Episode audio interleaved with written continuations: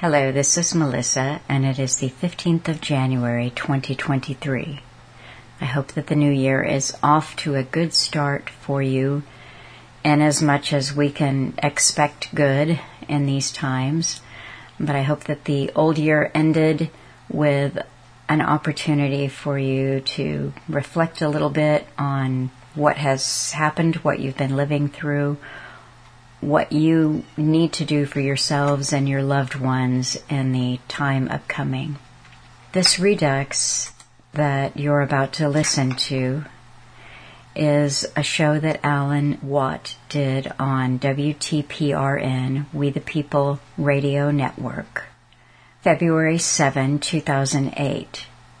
And this was a two hour talk, and I am playing for you the first hour. It's entitled War is Peace, Freedom is Slavery, Ignorance is Strength. George Orwell, 1984. And there was a lot in this talk, um, as always, that I thought was very pertinent to the times that we're living through. I had a thought when I was looking at some new articles that tie in with what he was talking about in this show. That if you listen to one of Alan's talks, you can pretty much pick any one of them. Just that talk, the ideas that he brings up, maybe the callers who call in, the articles that he supplies for you to read and do a little bit of homework for yourselves. If he references a book or a video, essentially what he's giving you in that one talk is a master class and this talk is is no different. They're, they're just amazing themes that he covers and huge chunks of history that are worth investigating. One of the callers who called in to talk to him the first caller on the show um, asked a question. He had a few questions that he wanted to address but he said one of them is Arthur Koestler. I often find myself in debates with people about vaccines, and my point of view is that the thimerosal is not the real problem. It's the vaccine itself.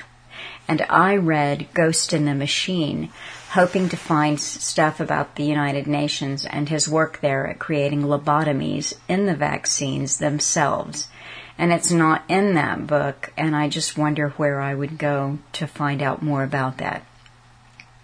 And Alan said, he does mention some of that. He doesn't come out and tell you the exact thing. He gives you the clues, and you're supposed to think. And in the very last chapter, he tells you why he's all for this need to basically lobotomize everyone for world peace in the last chapter itself. Alan also mentioned to the caller that some of these themes that the caller was curious about and things that had been alluded to in Koestler's Ghost in the Machine were mentioned in a book that he was going to be reading parts of soon. He said it's now declassified information that was obviously given to an agent to even declassify it he said all of these different people who worked for MI6, and Koestler was one of them. So the caller brought that up again, and Alan said he was not ready to say what the name of the book was, but when he was prepared to read it, he would. And I, I just wanted to mention since Alan has um, read from that book and subsequent shows quite a few times, I wanted to give you the name of that book. It's called The Cultural Cold War, The CIA and the World of Arts and Letters. And it was written by Frances Stonor Saunders and published in the year 2000. I think that a paperback version of it came out in 2013 and it is available at numerous book suppliers. I also looked up uh, the passage that they were discussing in the Ghost in the uh, in the Machine, and I wanted to read a little bit of that to you. This is from page 332, mutating into the future. In 1961, the University of California San Francisco Medical Center organized a symposium on control of the mind. At the first session, Professor Holger Hydén of Göteborg University, uh, the, sorry, but the Swedish people are going to slaughter me for pronunciation there, made headlines in the San Francisco press, although the title of his highly technical paper, Biochemical Aspects of Brain Activity, was hardly designed to appeal to the popular press. Hydén is one of the leading authorities in that field. The passage, which created the sensation, is quoted below. The reference to me is explained by the fact that I was a participant of this symposium. In considering the problem of control of the mind, the data give rise to the following question. Would it be possible to change the fundamentals of emotion by inducing molecular changes in the biologically active substances in the brain? The RNA in particular is the main target for such a speculation since a molecular change of the RNA may lead to a change in the proteins being formed.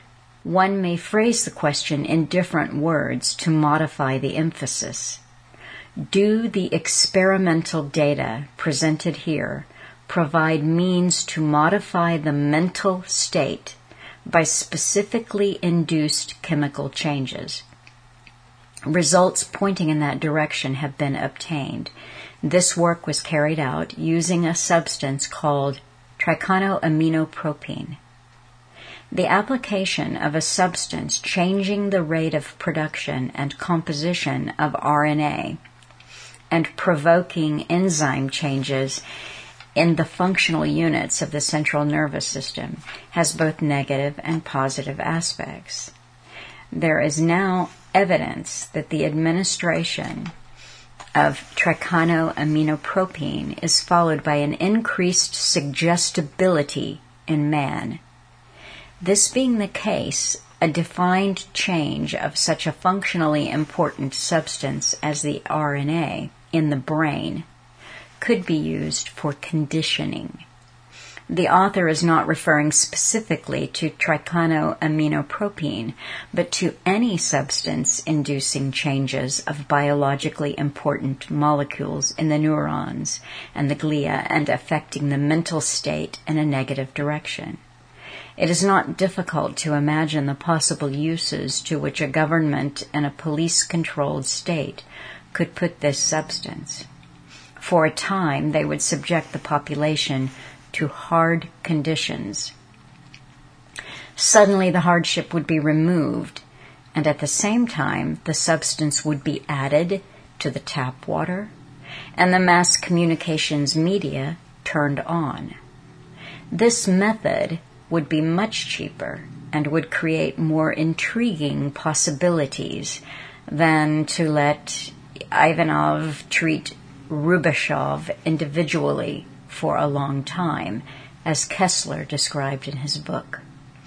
On the other hand, a countermeasure against the effect of a substance such as tricyanoaminopropene is not difficult to imagine either. So, after quoting this scientist researcher, Koestler said, leaving technical details aside, the implications are clear. Like any other human science, biochemistry can serve the powers of light, or of darkness. Its dangers are terrifying, but we are now concerned with its beneficial substances, its beneficial possibilities. So I just wanted to add a couple of little things into that passage. The first is that thimerosal that the caller is discussing with Alan is a mercury compound. It is used as a preservative in a lot of things, and in this context, they're talking about it as a preservative to vaccines. And the caller's making a very good point that everyone is concerned about mercury in a vaccine, but shouldn't they be concerned about the vaccine itself? The interesting thing about that passage of Koestler's is it's 1961. They're deep into this research. They know exactly what areas of the brain that they are targeting. And uh, I cut to an article that I posted in uh, April of 2021. And at the time I saw it, it struck me as being very, very important. We were right in the midst of the launch of the vaccines, and this was a transcript of an NPR interview. And the title of the article or transcript was CRISPR Scientist's Biography Explores Ethics of Rewriting the Code of Life.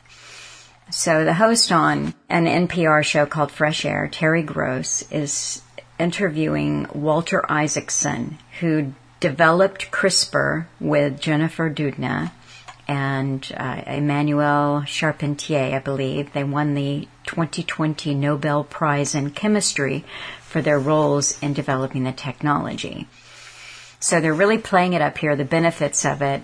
CRISPR has already led to experimental treatments for Huntington's disease and sickle cell anemia, as well as certain cancers. Isaacson likens its technology capabilities to Prometheus snatching fire from the gods, or maybe Adam and Eve biting into the apple. So he thinks it's pretty significant. He said, The very secrets of life our DNA is something that we can not only read these days, but we can write. We can rewrite it if we want to. It made me think that all of us should understand and marvel at and be excited about this notion. But Isaacson warns that gene editing also raises a host of moral and ethical questions, especially as the technology becomes more developed. In the future, you might be able to do more complicated things, change hair color or muscle mass or memory cells in a human being, he says. Like any technology, it is only as good or bad as we are. So that's why we ought to have the discussion. What types of genes do we want to edit? I will post this article after I posted it initially in April subsequently I've put it up one or two more times because I think it's a really important article and in a way a type of admission. He says at the beginning of this interview something that I wonder if it is true. He said that he agreed to be in a blind study on the vaccine, the mRNA vaccine. So he took the COVID vaccine, not knowing whether he was receiving um, a placebo or the real vaccine, but he thinks that it's very important and he wanted to participate in that. And all I can say to that revelation is, I wonder, I wonder if he really did that. So this is just a little bit of an interchange on the transcript of that interview. The host, Terry Gross, said, before we get deep into the science of the vaccine itself, let's do some background science and background history of RNA so it'll make it easier to understand the science of the vaccine. So we're talking here about RNA, or more specifically, mRNA. RNA is a sister of DNA, we know what DNA is, kind of. I mean, we know that we can submit our DNA through saliva and find out more about our genealogy. We know if there was a crime, they could take DNA samples and trace who the criminal is through a DNA databank, if you're lucky, and the DNA is already in the databank. So what is RNA compared to DNA? Isaacson said, You're right. DNA is the famous sibling. It's the one that gets on the magazine covers, and we talk about the DNA of an organization, of a society. But like a lot of famous siblings, DNA doesn't do a whole lot of work. It just sits there in the nucleus of our cell guarding our genetic information. The real work is done by RNA. The RNA goes in there, takes copies of a particular gene that might be needed, and then goes to that region of the cell where you make proteins and it's the RNA that oversees the making of the protein. And that work of taking the code from in our cell's nucleus from the DNA and going to make protein, that's called the messenger work of RNA. And that's why these little snippets are called messenger RNAs. And when everybody was trying to race to study the human genome and do the sequencing of DNA, there were some scientists who said, let's look at this more interesting molecule, which, by the way, turns out to be able to replicate itself. And so, lo and behold, it's the beginning of all life on this planet. So RNA turns out to be far more interesting than its brother, DNA. Okay, I will repost this article again, but I just wanted to point out to you that this interview was done um, 2021. The Nobel Prize for the CRISPR work was awarded in 2020. And let's remember that Koestler's book, The Ghost in the Machine, I don't know when that was published, but the scientist in the symposium that he was quoting from was 1961. So I just ask you the question, do you think that there was a vacuum between 1961 and roughly 2020 when nothing at all was being done with RNA? This amazing, amazing property that uh, Isaacson called the beginning of all life on this planet. Not DNA, but RNA. I think that they've been studying this for a long time, and Koestler points out in The Ghost in the Machine that they are targeting specific, they were targeting specific regions of the brain. So, just food for thought. I am going to briefly mention that we're going to start a new series here at CTTM. And I believe that the first one will be posted on Thursday the 19th. I was hoping that I already would have gotten one up, but there are some technical difficulties that I, a few technical hurdles that I've had to jump over, and I'm not finished jumping over those hurdles. I, I hope that we'll be interesting to longtime listeners of Alan Watt and Cutting Through the Matrix, and that it might appeal as well to new listeners. Um, I am going to now let you listen to the first hour of that talk that Alan did in 2008. And at the very end of the talk, I'm going to read a little bit from an article from 2019 which um, is quite a few years after Alan was doing this talk in 2008, because there is something that he mentions there that is still in the news. It's an ongoing project and it's quite interesting. So thank you for listening and thank you those of you who are supporting the efforts that we're doing here to keep Alan's work going it, we, we cannot do it without you. All of the different ways in which you offer support are greatly appreciated. So thank you. And here is Alan. I'm Alan Watt, and this is Cutting Through the Matrix on the 7th of February 2008. This world is rampaging on in a, a very planned direction something on the scale of a world war. A war on the public takes an awful lot of planning in advance before you could even start the paperwork stages, never mind implementing worldwide martial law, a worldwide IDing of everyone, and of monitoring of everybody on the planet. What they're buying, spending, who they're talking to, what they're saying, where they're going, where they've been, who they talked to when they were there, what they talked about, and all the way down to the usual intergenerational monitoring where they're teaching and raising the young generation to put all their information out for everyone to see. The dream of every tyrant down through history has materialized because people fought wars to try and gain some privacy in times gone by.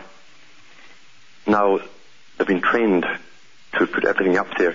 Everybody, every little youngster wants to be a star, just like the reality shows they watch.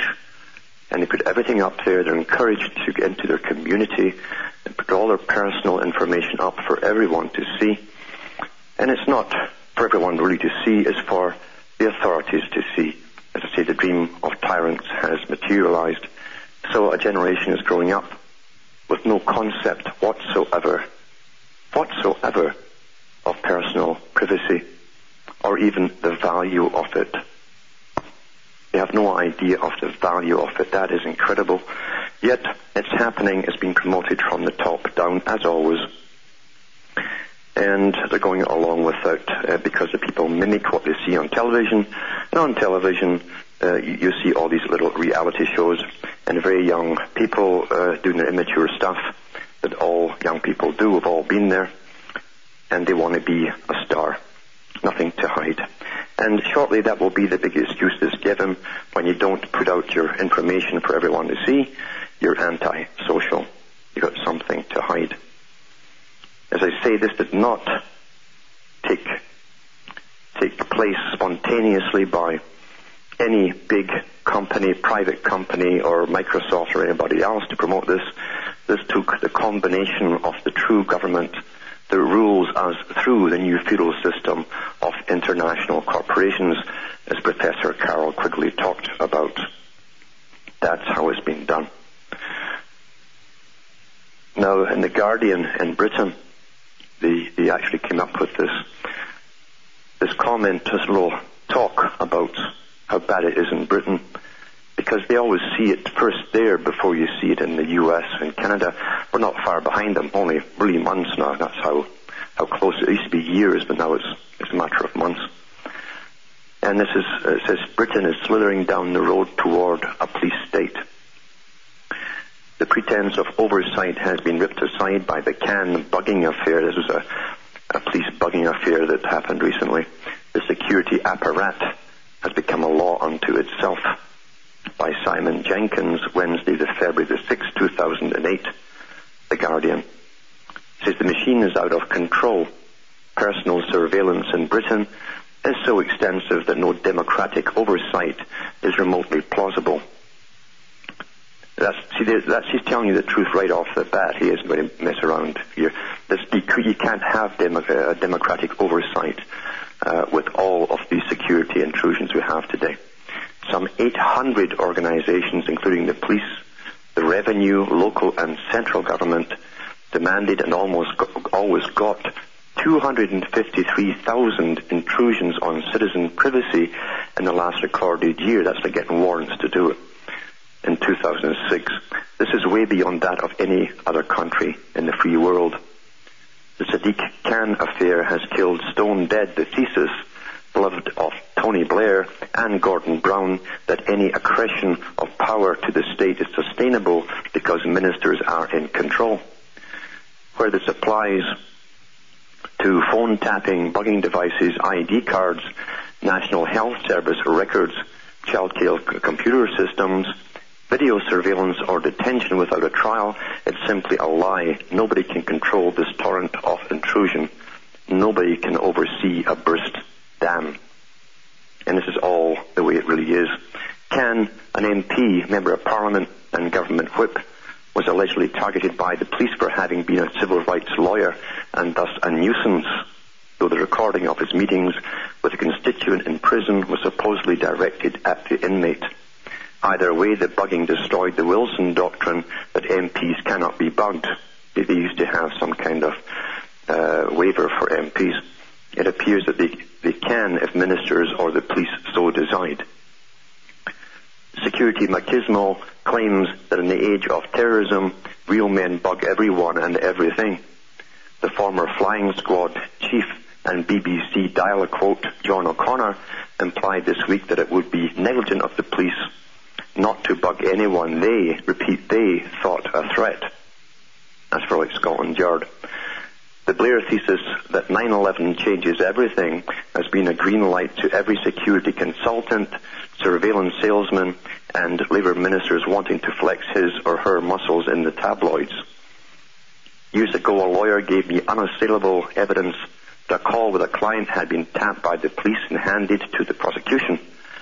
Such tapping allegedly required a personal warrant from the Home Secretary, who then tackled on the subject, flatly denied it, could have happened without his approval, which he would never give in such a case. I checked back with the police chief, who roared with laughter. He said the Home Secretary is absolutely right. He must authorize all taps sent to him for authorization, but not, of course, the rest. Orwell's cuttlefish were squirting ink. The grim reality of the past week alone is that it has been seen a substantial section of the British establishment allowing itself to believe that private dealings between lawyer and client and between members of parliament and constituent should no longer be considered immune from state surveillance. A cardinal principle of a free democracy is thus coolly abandoned. It is not a victory for national security, it is a victory for terrorism. And ain't that the truth? And it's coming everywhere. Why has it been allowed to happen? It's because we never had a real democracy. We had a super government already in control over at least all of the Western world since about the 19, early 1950s onwards. Because when the big boys brought in the British MI6 and helped create the CIA, that was the beginning of a super government that would be unaccountable to the general public for safety's reasons, you understand, and for security reasons, you understand. And they've been very, very busy since.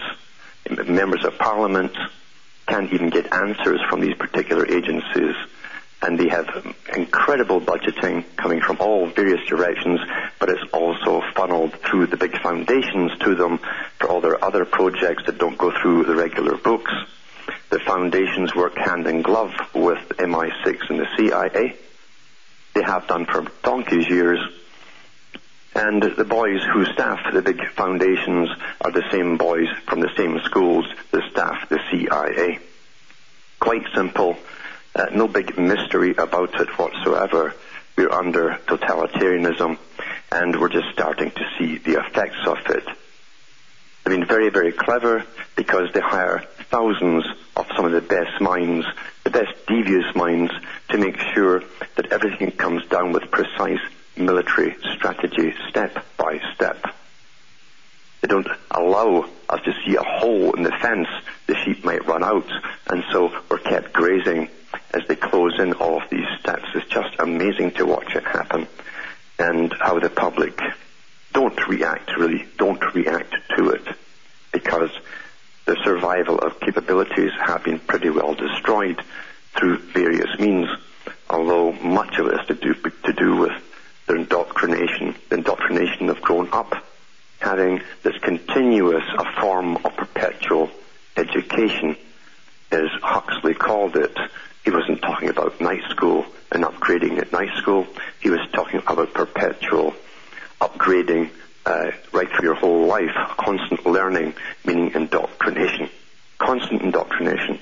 And it comes primarily from that one-eyed monster called television, where people that you've grown up with are kept till they're falling off the, the chairs or so darned old because you've grown up with them and daddy will tell you the news. Every night he'll tell you what you should know. And daddy obviously uh, wouldn't hide anything from you. He stares right at you from that tube. He's in your house every day, looking right at you. You can trust daddy. And that's why they're paid such incredibly big wages for reading off a dummy board in front of them, pretending uh, that they made up the news for you. They're believable.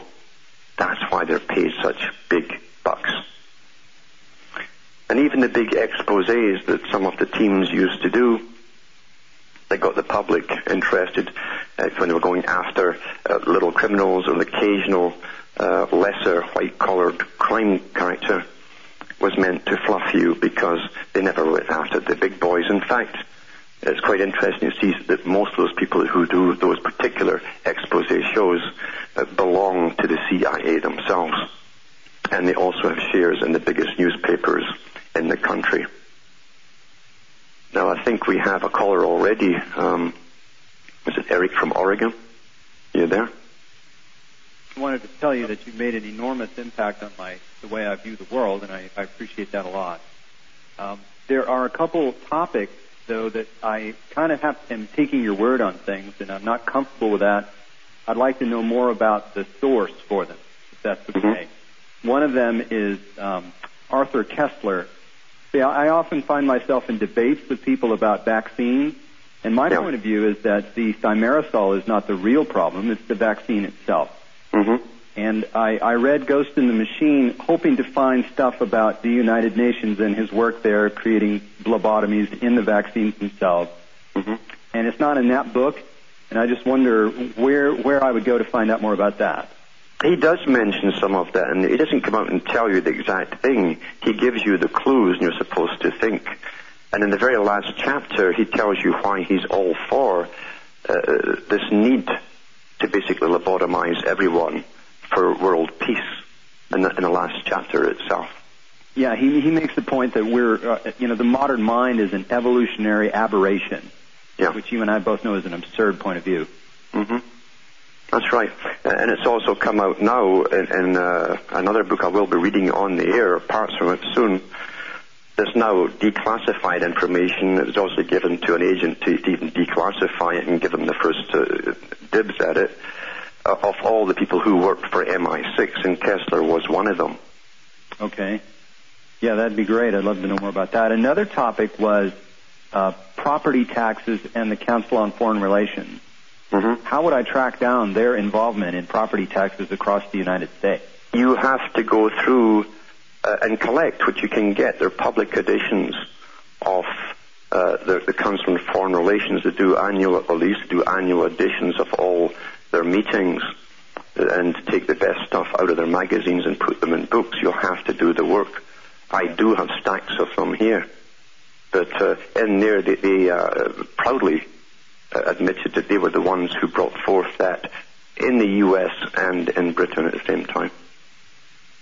Okay, and then the last one, you, you mentioned uh, that some recently declassified information showed that the MI6 and the CIA were involved almost completely in culture creation since the 1950s. That's the book I'm talking about, yeah.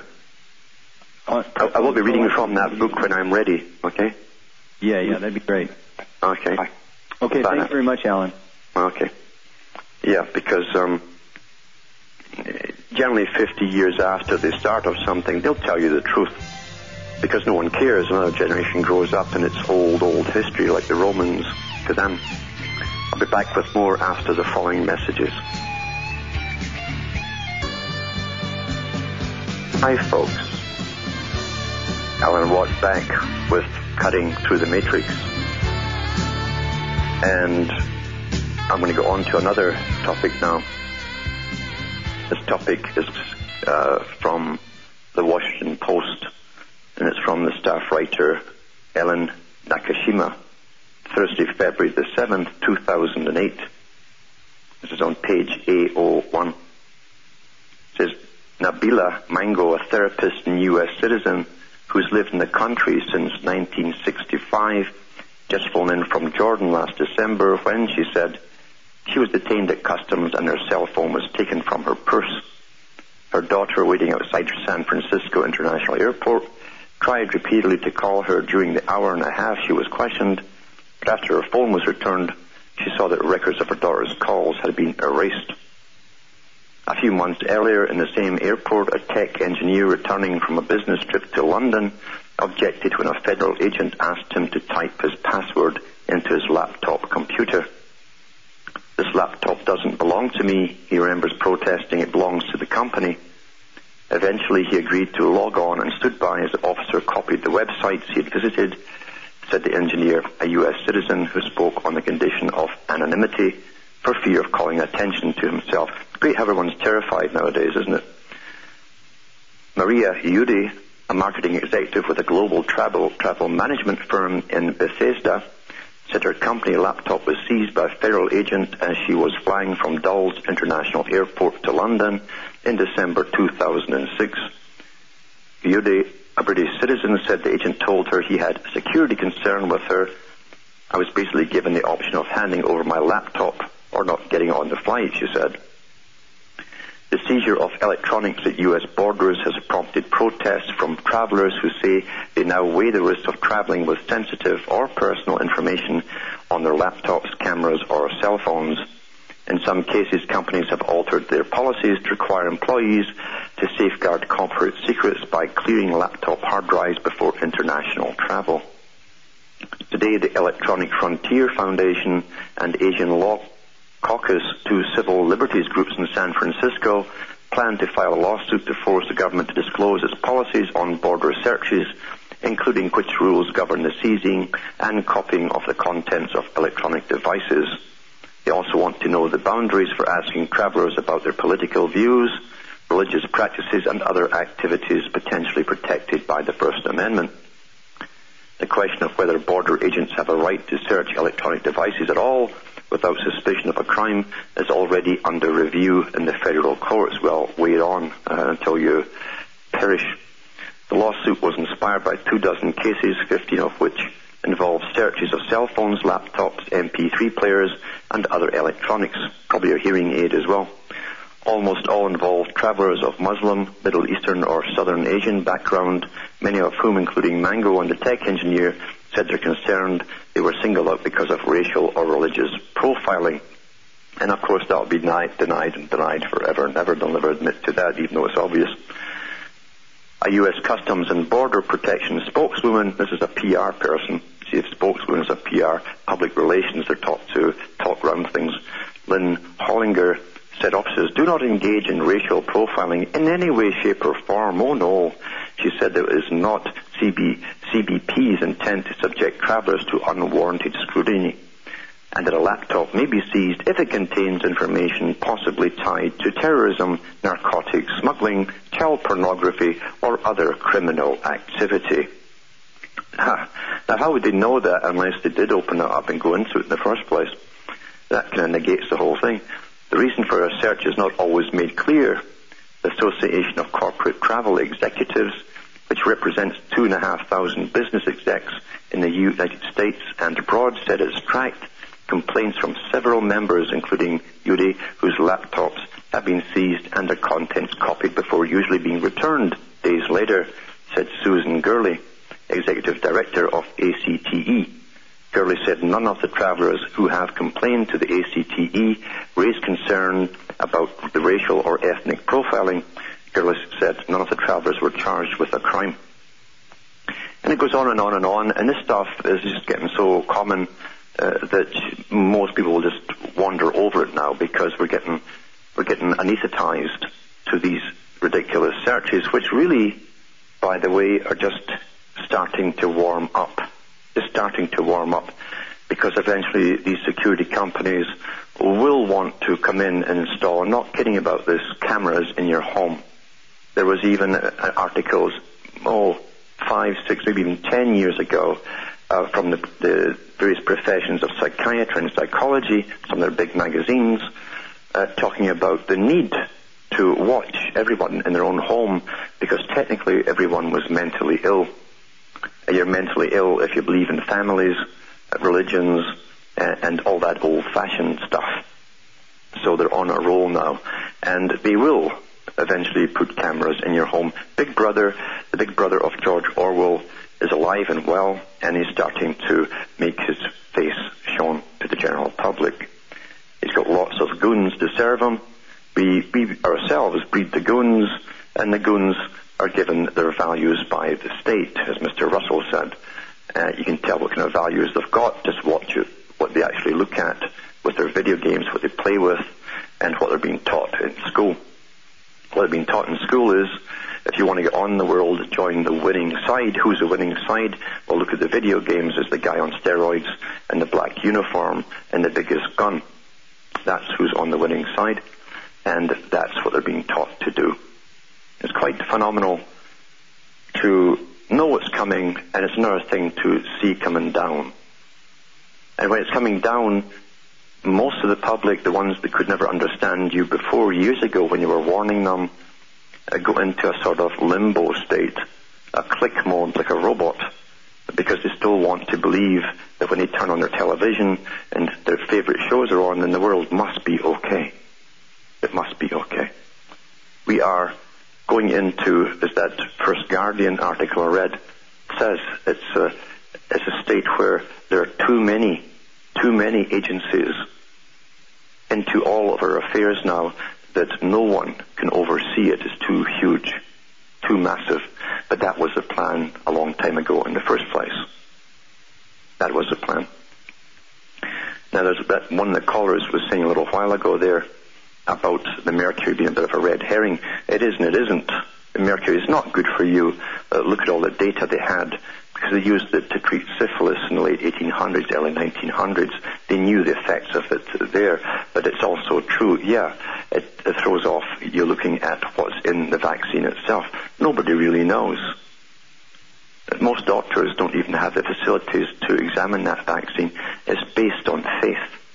We've been trained to allow stuff to be injected right into us on faith, absolute faith.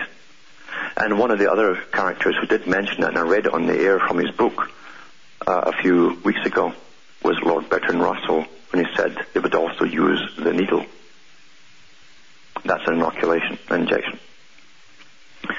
Many of them have talked about this, and including uh, you'll find Charles Galton Darwin in the next million years.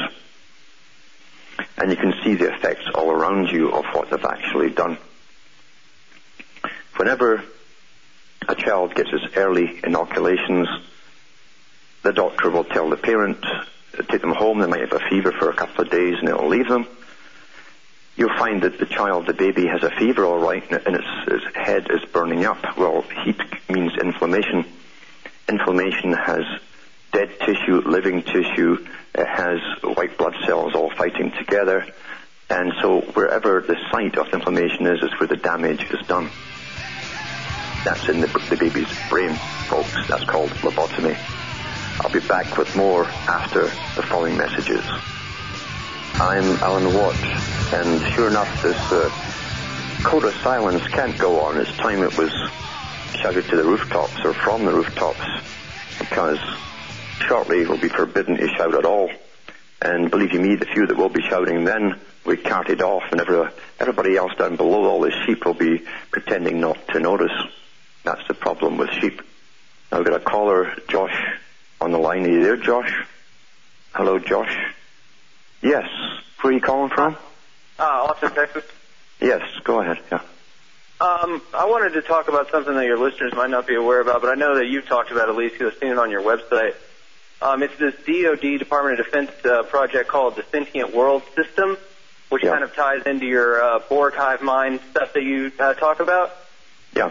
hmm And I think uh, I think people uh, should look into this. Just uh, this seems like the machination of uh, of how they would get everybody into this uh, into this virtual world system that you're talking about. It's one way. They're already. Uh, I mean, the- they're already having programs on TV uh, of people who are addicted to the, the the stuff that's out there already for the virtual reality. Not just children either.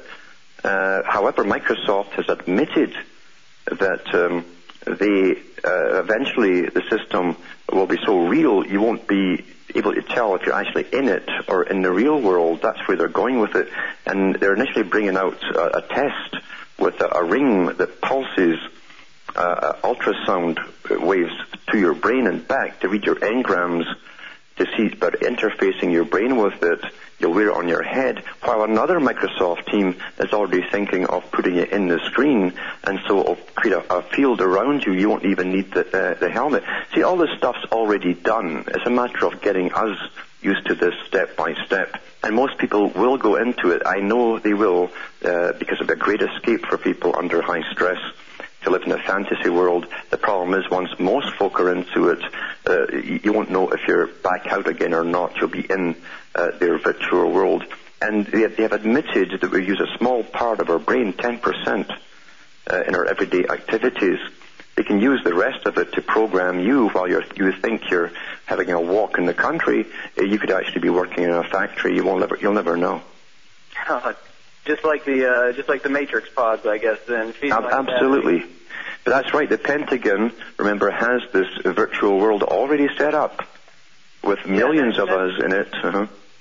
Yeah, and that's what I was talking about because uh, the developers of this program right now it's it's kind of like a war game uh, situation where they can plug in different factors like pulling a water supply or a food famine, and they can able to uh, tell how certain countries would react uh, using these nodes that represent, you know, one node represents a hundred person, and the people that mm-hmm. are running this say that they want it down to one node representing one person, and the only way That's right. do that is a brain chip or a microchip. Uh, that's correct, and they do have uh, individual nodes uh, for, for the U.S. and Canada. Uh, Britain's doing the same thing. They're collecting all the data over the years and putting it into your node to try and get a complete personality profile on you and how you would react, as you say, to specific situations under stress.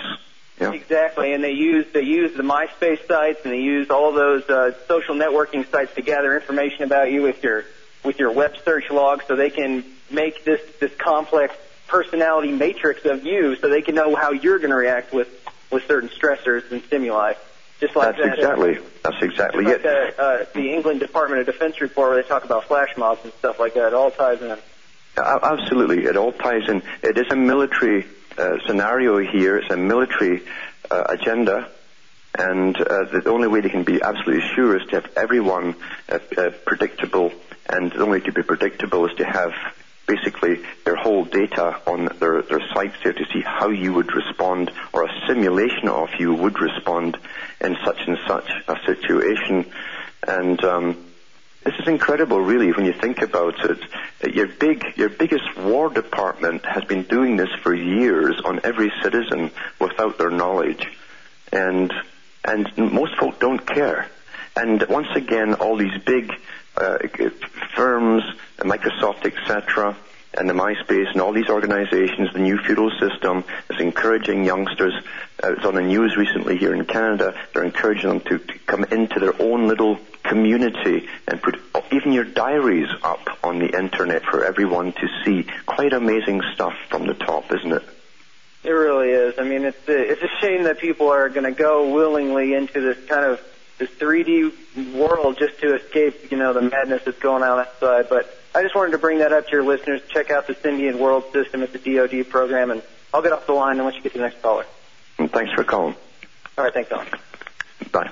So that's true enough. I mean, it's just uh, just amazing to. You see, we're run by think tanks. Think tanks look to the future.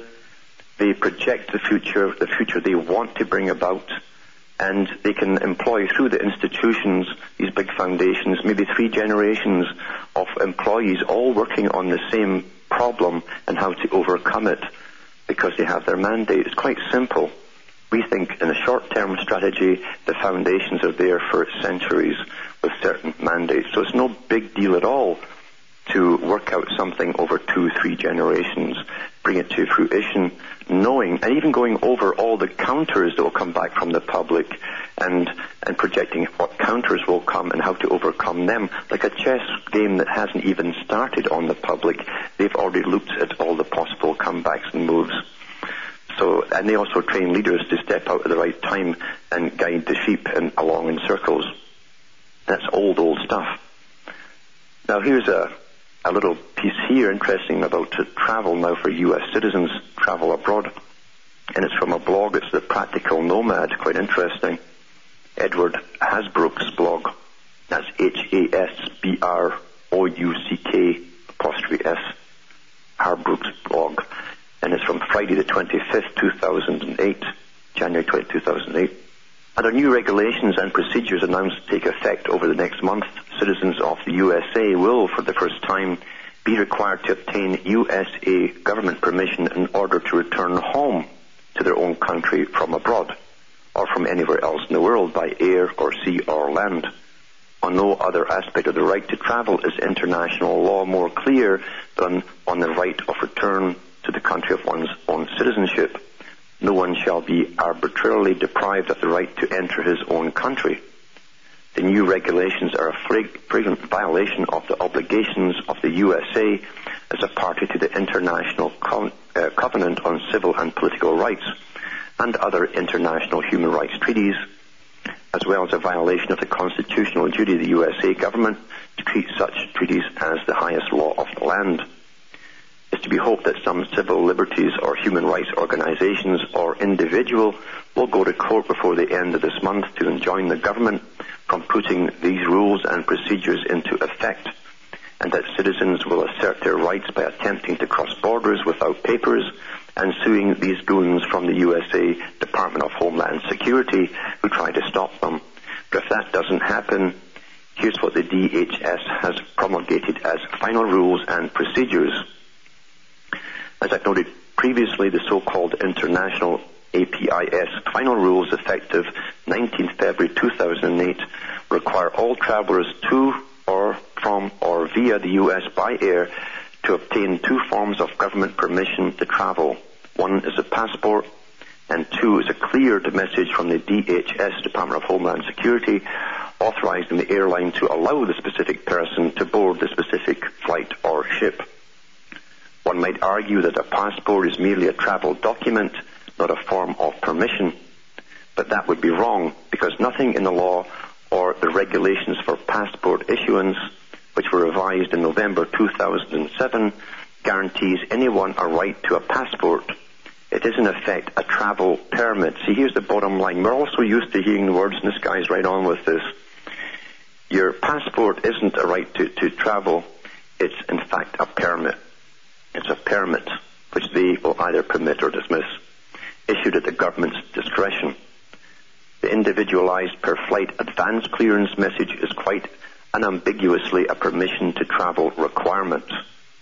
This international APIS rule, as originally promulgated in August 2007, applied only to air and sea travel. So it might have allowed for those with enough time and money at least a theoretical possibility that the US wouldn't give them permission to come home, they could fly to Canada or Mexico and return from there by land. Back with more from this blog after the following messages. Hi folks. I'm Alan Watt. And we're cutting through the matrix while the whole world is sleeping, unfortunately, in La La Land and television land, in Funland, while big things are really happening in the real world. And reading from a blog here, which I'll continue a little bit more of, in fact, because it's quite good.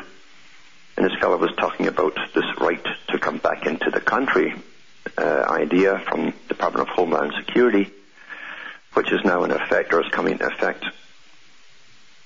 And it said here too uh, that uh, it may have allowed for those with enough time and money at least a theoretical possibility that if the USA wouldn't give them permission to come home, they could fly to Canada or Mexico and return to the USA from there by land. In practice that might be very difficult because Canada has been barring passage to people on the USA no-fly list and most flights between Europe and Mexico overfly the USA and thus are subject to USA jurisdiction and the APIS rules.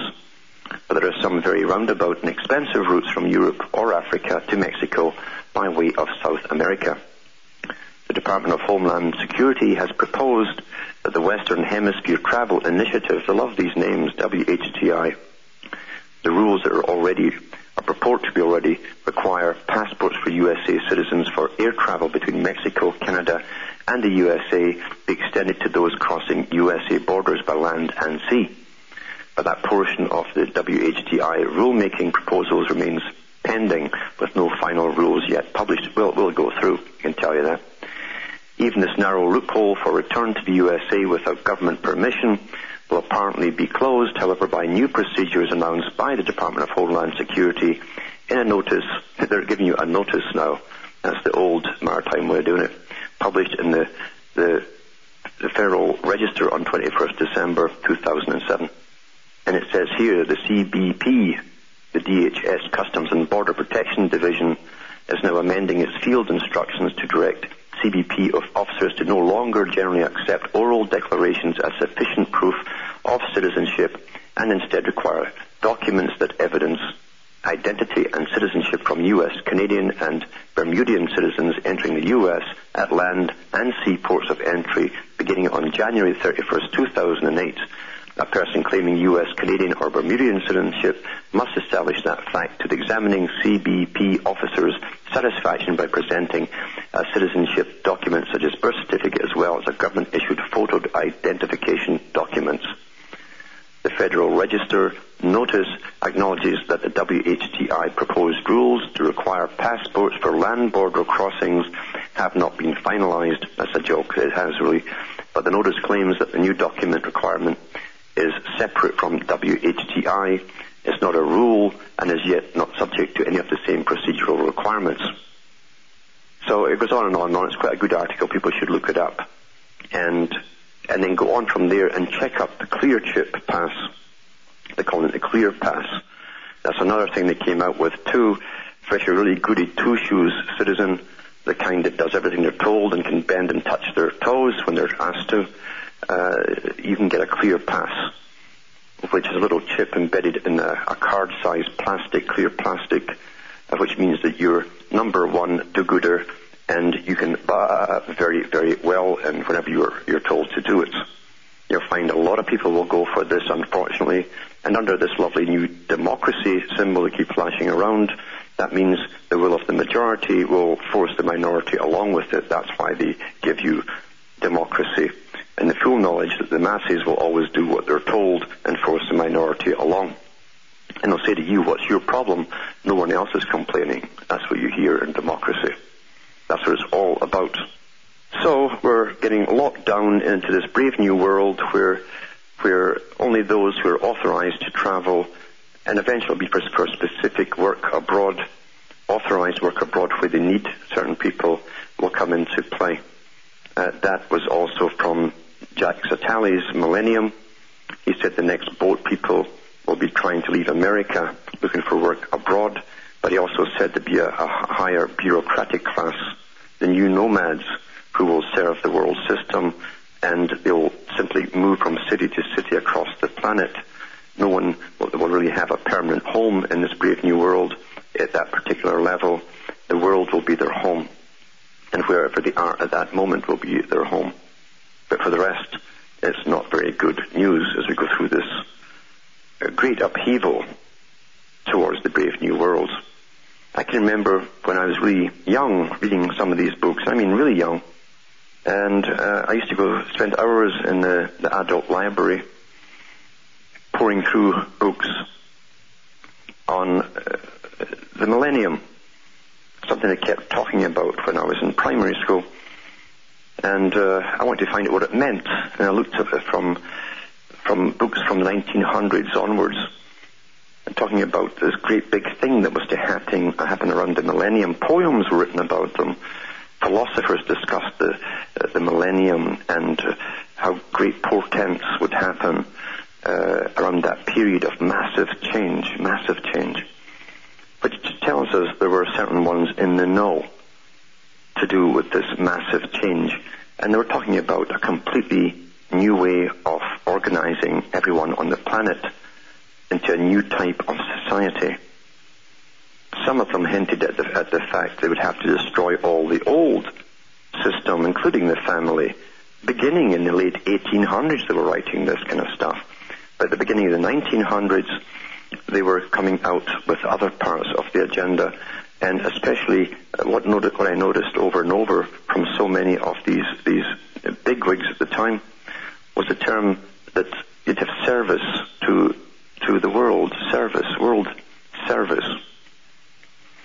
That was going to be a, a, preliminary uh, necessity to belong to this new world citizenship association that was to come up down the road a hundred years from then, which is here now. And it's all coming into play. And they also said that they would under the guise of bringing up different factions of society that had been on the fringe or the fringes of society, those who didn't come into the old established uh, accepted uh, families and so on, they'd bring them up to a certain status and give them power. But behind all that wasn't the, the, the need to help those particular minorities. It was to help destroy any idea of the old, what was normal at one time. So all the old normals had to be destroyed, the new introduced until we're all bewildered. Because behind it all, there was this big thing called science.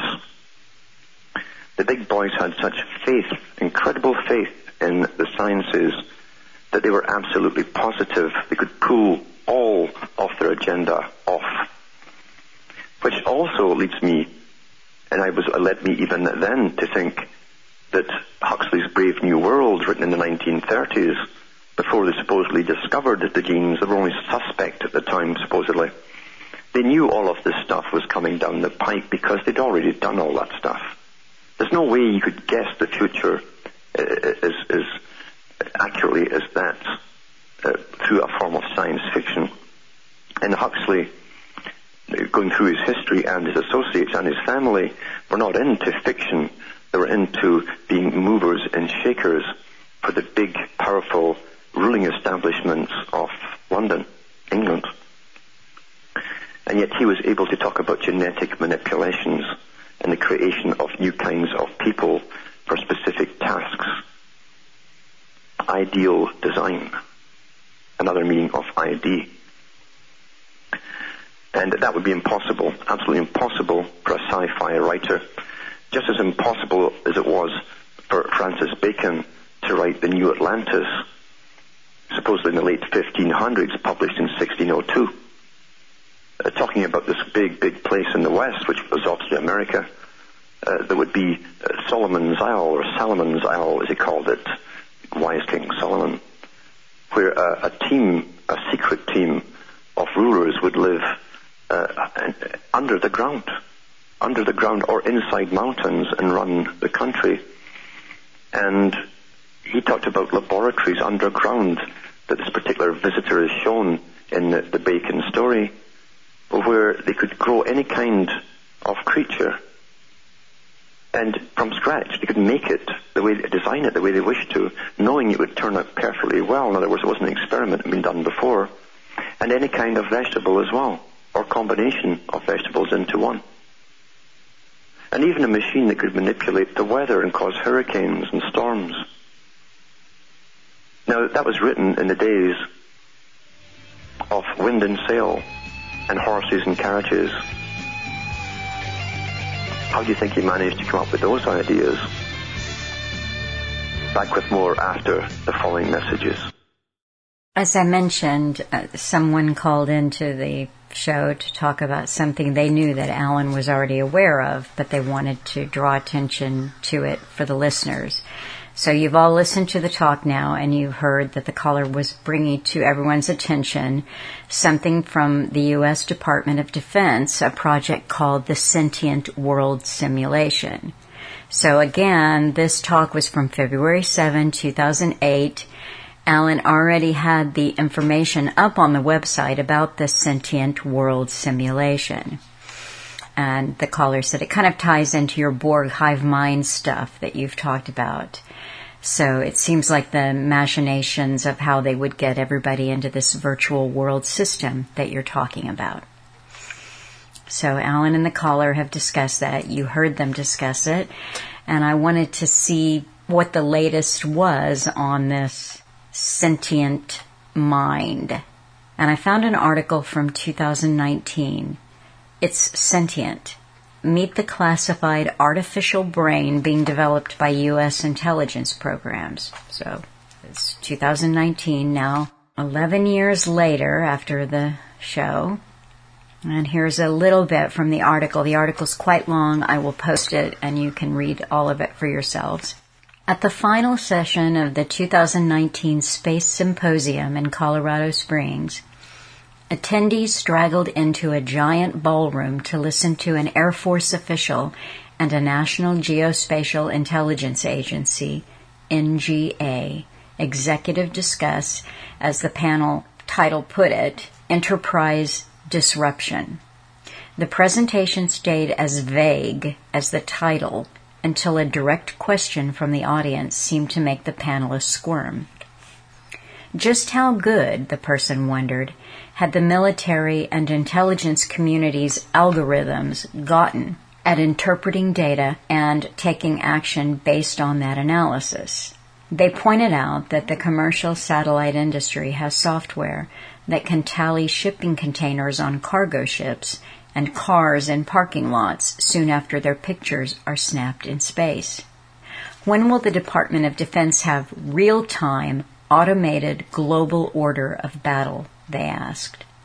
That's a good question, said Chirag Parikh, director of the NGA's Office of Sciences and Methodologies, and there's a lot of really good classified answers.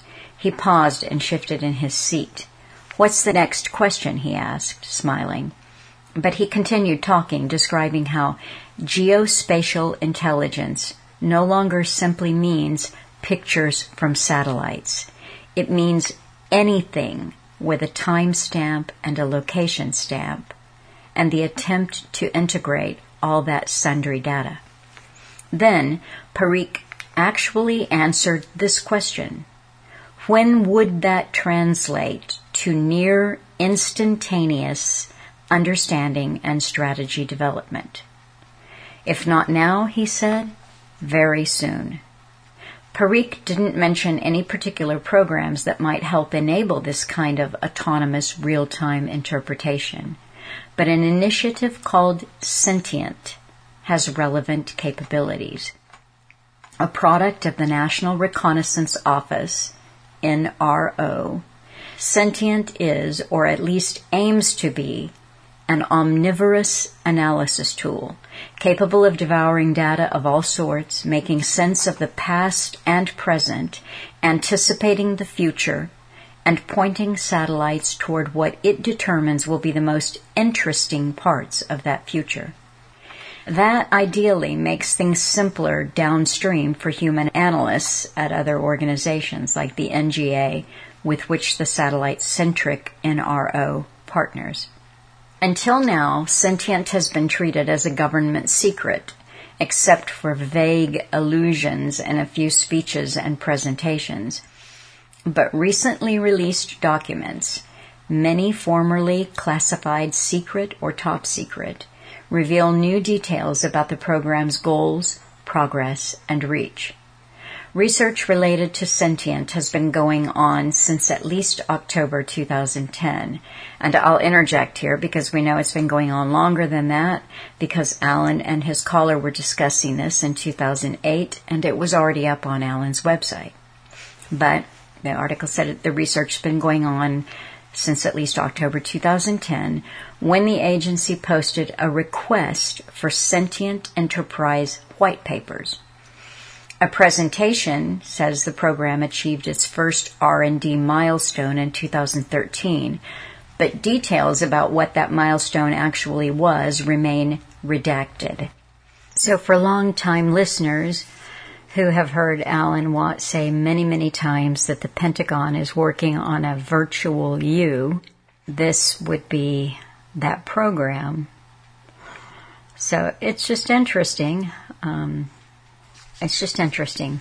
Anytime AI or these technologies are introduced to us, it's usually some kind of either helpful way, you know, it helps the police solve crimes, or, you know, in the case of Chat GPT, it writes your essay for you, and the, the professors joke, oh dear, well, it'll also grade the essays for you. So it's just kind of fun and there'll be a few semi-serious discussions about it. You know, should the technology all be in the hands of one person, Gates, or as you know, Musk says, "Oh, we've got to spread it around."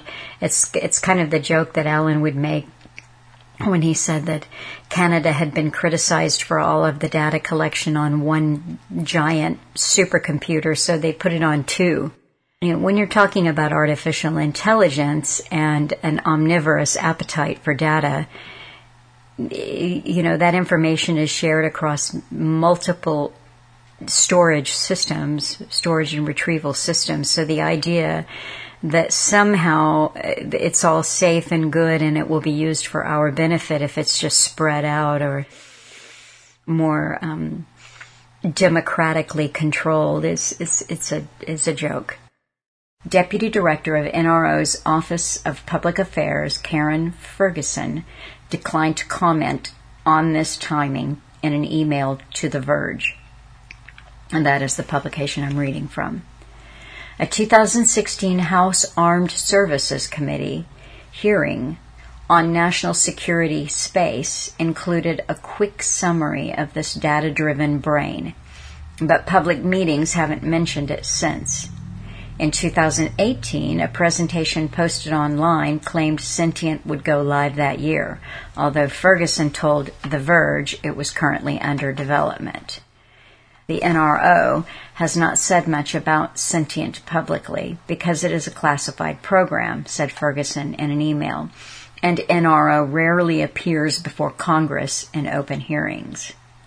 The agency has been developing this artificial brain for years but details available to the public remain scarce. It ingests high volumes of data and processes it, said Ferguson. Sentient catalogs normal patterns, detects anomalies, and helps forecast and model adversaries' potential courses of action. I'll interject here that I think you are, I am, we are the adversaries uh, whose potential courses of action they're so desperate to forecast. The NRO did not provide examples of patterns or anomalies, but one could imagine that things like not moving a missile versus moving a missile might be on the list. Those forecasts in hand, Sentient could turn satellites' sensors to the right place at the right time to catch ill will or whatever else it wants to see in action. Sentient is a thinking system, says Ferguson. It's not all dystopian. The documents released by the NRO also imply that Sentient can make satellites more efficient and productive. It could also free up humans to focus on deep analysis rather than tedious needle finding. Oh, I'm so relieved. And that's just wonderful because if I, there's a system out there that can help me find my car keys so that I can think about philosophy, wonderful. Bring it on. Ah, but the article continues. But it could also contain unquestioned biases, come to dubious conclusions, and raise civil liberties concerns. Because of its secretive nature, we don't know much about these potential problems. Well, it's a very lengthy article, and I will let you read it yourselves. One thing, though, that when I was reading it, it made me think about a movie.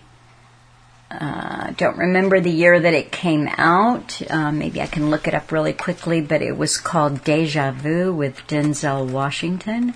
And it was using satellite technology and other captured images, CCTV, a, a variety of ways of converging data to basically predict the future, to be able to go back into the past. So, in other words, the data itself and the way that it was collected and the omnivorous, as that article just said, the omnivorous way the data was collected um, made it possible to basically time travel. That was the premise of the movie. But it's that is certainly what this made me think of and that movie it turns out was made in 2006 so thank you again for continuing to listen to Alan Watt's work which is just has many many keys to the um, to unlock the the whys and the wherefores of this agenda that we are living through. And i hope that you all have a good week. As i mentioned there's a lot going on here that I hope you will enjoy and benefit from, and that there are ongoing weekly interviews with the podcast Dynamic Independence.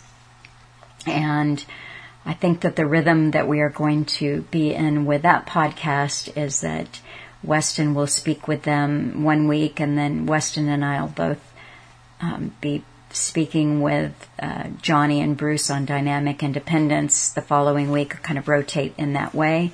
And um, we will continue the excerpts.